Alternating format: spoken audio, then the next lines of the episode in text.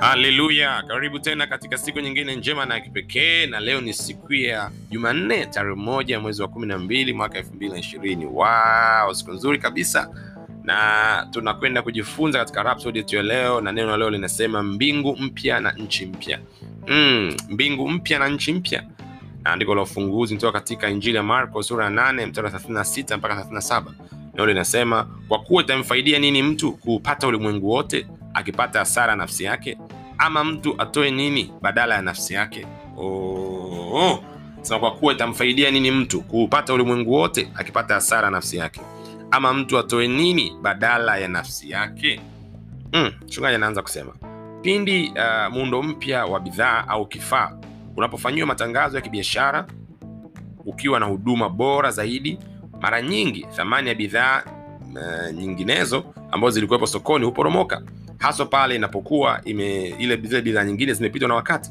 Kwa ujumla wale wote wanaovutiwa na bidhaa hiyo mpya wanaanza kujiandaa kwa ajili ya hiyo bidhaa na huku wakipoteza mvuto au wakipo, ile wakipoteza mvuto of course kwa ile bidhaa ya zamani iliyopitwa na wakati. Mm, mm. kwamba leo ukisema kampuni fulani imezindua bidhaa mpya na kama wewe ni mmoja wa wale watu ambao unapenda aina hiyo ya bidhaa ina maana utakuwa unatamani kuipata hiyo mpya. Na ile ambayo ni ya zamani hata kama unayo itaanza kupoteza thamani mbele zako. Anasema hivi ndivyo namna ambavyo unapaswa kuuona ulimwengu huu wa sasa. Ulimwengu huu wa sasa unakwenda kuangamizwa na kuharibiwa kwa moto. Mbingu mpya na nchi mpya zitachukua nafasi yake na zimenadiwa au zimetangazwa katika maandiko oh, ukasoma hiyo katika ufunuo sura ya 21 mstari wa kwanza neno linasema kisha nikaona mbingu mpya na nchi mpya kwa maana mbingu za kwanza na nchi ya kwanza zimekwisha kupita wala hapana bahari tena oh, oh. katika ile mbingu mpya na nchi mpya kutakuwa hakuna bahari mm. mstari wa nne unasema naye atafuta kila chozi katika macho yao wala mauti haitakuwapo tena wala maombolezo wala kilio wala maumivu hayatakuwapo tena kwa kuwa mambo ya kwanza yamekwisha kupita. Mm, ni nzuri sana. Na mstari wa 18 na 19 katika sura hiyo ya 21 ya kitabu cha ufunuo na neno linasema na majenzi ya ule ukuta wake yalikuwa ni ya mm, madini ya yapsi. Na mji ule ulikuwa ni wa dhahabu safi. Ah, mfano wa kioo safi.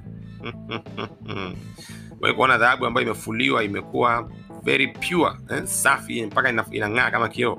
Na msingi wa ukuta wa mji ule ulikuwa umepambwa kwa vito vya thamani vya kila namna. Oh, mstari wa ishirini na tatu mpaka wa ishirini na tano unasema uh, unaingia ndani zaidi na unaeleza kwamba na mji ule hauhitaji jua wala mwezi kuangaza kwa maana utukufu wa mungu huutia nuru na taa yake ni mwanakondoo. Na milango yake haitafungwa kamwe mchana haitafungwa haitafungwa kam, kamwe mchana. Kwa maana humo hakuna usiku. Oh, maana kwenye ule mji hamna usiku mtumishi. Mm, kwa sababu mwanakondoo anakaa pale na yeye ndio nuru. Kwao hakuna giza. Mm. ni ufanuzi mkuu kiasi gani? Tukaja nauliza eh? ni sehemu kuu kiasi gani ya kuitazamia? Mm? shabaha yako haipaswi kuwa katika ulimwengu huu wa sasa ambao utaharibiwa. Oh, unasikia hiyo? Hmm? Kwamba ukishasikia kuhusiana na huu mji ukisikia na kuhusiana na yale mambo ambayo yapo katika ule mji kwa nini utamani dunia hii ya sasa katika mtazamo wa kwamba kwa nini uishi katika mtazamo kama vile hii dunia haina mwisho hmm? kama vile hapo umefika wakati wewe hapa ni msafiri wakati uko hapa kwa kipindi na umekuja hapa kwa kusudi na unapaswa kutimiza hilo kusudi hmm. chungaji kusema kuna maneno ya yesu kumbuka maneno ya yesu katika mstari wetu mkuu wa ufunguzi uliosoma alisema kwa kuwa itamfaidia nini mtu kuupata ulimwengu wote? Mm. akipata hasara nafsi yake. Mm? kwamba utapewa ulimwengu wote sawa. Unaweza ukapata ulimwengu wote. Lakini kama utapata hasara, utapata hasara ya nafsi yako je huu ulimwengu utakusaidia nini? Maana kwa maneno mengine hapa yesu anaeleza kwamba thamani ya nafsi ya mtu mmoja ni kubwa kuliko ulimwengu wote huu wa sasa hivi na vyote vilivyoko ndani yake. Ah, na tukanasema ama mtu atoe nini badala ya nafsi yake? Kwa inamaana hata ukiutoa ulimwengu wote haitoshi kuwa thamani ya nafsi yako. Ndicho yesu anaeleza hapa. Soma hiyo katika marko uh, 8 mstari wa 36 mpaka 37 ni mstari ambao utakufanya ufikiri sana na uwazi na uelewe kwamba uh, hata ungepewa miaka mia tisa itaisha. Na itabidi uende usimama mbele za bwana. Je hiyo miaka mia tisa uliishi kwa ajili yake? Hiyo tisini au sabini au themanini au mia au hamsini? Hmm. anasema ulimwengu huu ambao kwa hakika kabisa utaharibiwa na kubadilishwa na mwingine haustahili kupoteza nafsi yako. Hivyo ishi maisha yako kwa ajili ya bwana. Acha shauku yako iwe ni kuhusiana na injili ya yesu kristo kuenea kwake ulimwenguni na tunapongojelea au tunapotarajia tunaposubiria kurudi kwake katika utukufu. Oh. kwa maana maisha yako yawe na lengo yawe na makusudi yawe na dhamira ambayo ina athari katika ulimwengu ule unaokuja. Sio hapa tu. Usiishi tu kwa ajili ya watoto wako au kwa ajili ya mke. Usiishi kwa ajili ya biashara yako au kwa ajili ya wazazi. Usiishi kwa ajili ya chama chako au klabu yenu. Hapana hapana usiishi kwa ajili ya vile ambavyo vinaonekana kamwili mtumishi. Ishi kwa ajili ya mungu aliyekuumba. Wewe ukuja huku duniani mwenyewe alikuleta akiwa na kusudi na lengo na mpango na maisha yako. Hebu gundua mpango asubuhi ya leo. Tembea katika mpango huo kuanzia leo hii ili maisha yako yawe na thamani sio tu hapa duniani lakini katika ulimwengu unaokuja ambao huu ndo utadumu milele. Huu mwingine utaharibiwa? Hmm. hebu tufanye ukiri kwa pamoja asubuhi ya leo. Sema mimi nimekufa kwa ulimwengu na ulimwengu umekufa kwangu hivyo ninaweka umakini wangu katika bwana na ufalme wake wa milele nikimpenda yeye kwa moyo wangu wote. Mambo ya roho ni ya muhimu sana kwangu kuliko kitu chochote kile katika ulimwengu huu. Ninaishi kila siku ingali na umakini wangu katika injili kuihubiri na kuieneza kote ulimwenguni kwa uweza wa roho mtakatifu. Amina. Oh, umesikia ukiri, ukiri wa kipekee sana hmm? Uliojikita kwenye neno la mungu na kwenye shabaha ya nini ambacho unabidi kufanya katika maisha yako. Kwamba umeufia ulimwengu na ulimwengu umekufa kwa ajili kwako. Kwa maana kwamba ulimwengu hauna hauna sehemu ndani ya moyo wako katika mtazamo kwamba kutawala fikra zako au mawazo yako hapana. Unautawala ulimwengu na uruhusu ulimwengu kutoe katika mstari. Oh. tufanye mafunzo ya ziada kwa kusoma mistari ifuatayo.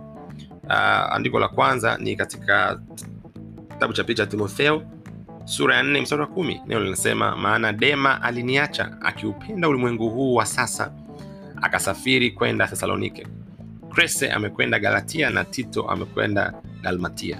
Hmm. sikia hii po hapa anaeleza kuhusiana na mmoja ya mtumishi ambaye alikuwa anafanya naye kazi hmm? ya huduma kazi ya injili. Lakini akaupenda aka ulimwengu ule waliokuwa wanaishi. Akaacha kazi ya injili akaenda sehemu nyingine. Oh, inahuzunisha sana. Andiko lingine ni wagalatia sura ya msara kumi na nne. Nayo linasema lakini mimi hasha nisione fahari juu ya kitu chochote ila msamaha ila msalaba wa bwana wetu yesu kristo ambao kwa huo ulimwengu umesulubishwa kwangu na mimi kwa ulimwengu. Oh. kwao paulo anasema fahari anayoionea ni fahari ya msalaba wa bwana wetu yesu kristo. Hiyo ndo hamasa yake hiyo ndo shauku yake sio nyumba aliyojenga au alizonazo elimu alionayo au ubora wote au umaarufu wowote au chochote ambacho anacho ambavyo ni vizuri. Lakini hivyo havimaanishi ndo vimeweka kipaumbele vya maisha yake hapana. Kipaumbele chake ni kristo na msalaba wake. Mm. andiko lingine ni wakolosai tatu mbili neno linasema yafikirini yaliyo juu siyo yaliyo katika nchi. Oh, yafikirini yaliyo juu. Je unafikiri nini kila siku? Hmm? hamasa na shauku ya moyo wako ni nini? Hmm. Oh, andiko lingine la mwisho ni wakorinto ni waraka wa pili wa petro sura ya tatu mstari wa kumi na mbili mpaka kumi na nne neno linasema mkimtazamia hata mkimtazamia hata ije ile siku ya mungu na kuhimiza ambayo katika hiyo mbingu zitafumuliwa zikiungua na viumbe vya asili vitateketea kwa kuyeyuka. Lakini kama ilivyo ahadi yake mnamtazamia mnatazamia mbingu mpya na nchi mpya ambayo haki yakaa ndani yake. Kwa hiyo wapenzi kwa kuwa mnatazamia mambo hayo fanyeni bidii ili muonekane katika amani kwa kuwa hamna mawaa muonekane katika amani kuwa hamna mawaa wala aibu mbele yake. Oh, oh. hii inaeleza kuhusiana na ile siku kuu ya bwana ambayo atakuja na kwamba mbingu itafumuliwa kwa moto na viumbe vyote vya asili vitateketezwa. Na anasema wale ambao wanamtarajia bwana kwa shauku wanatarajia mbingu mpya na nchi mpya.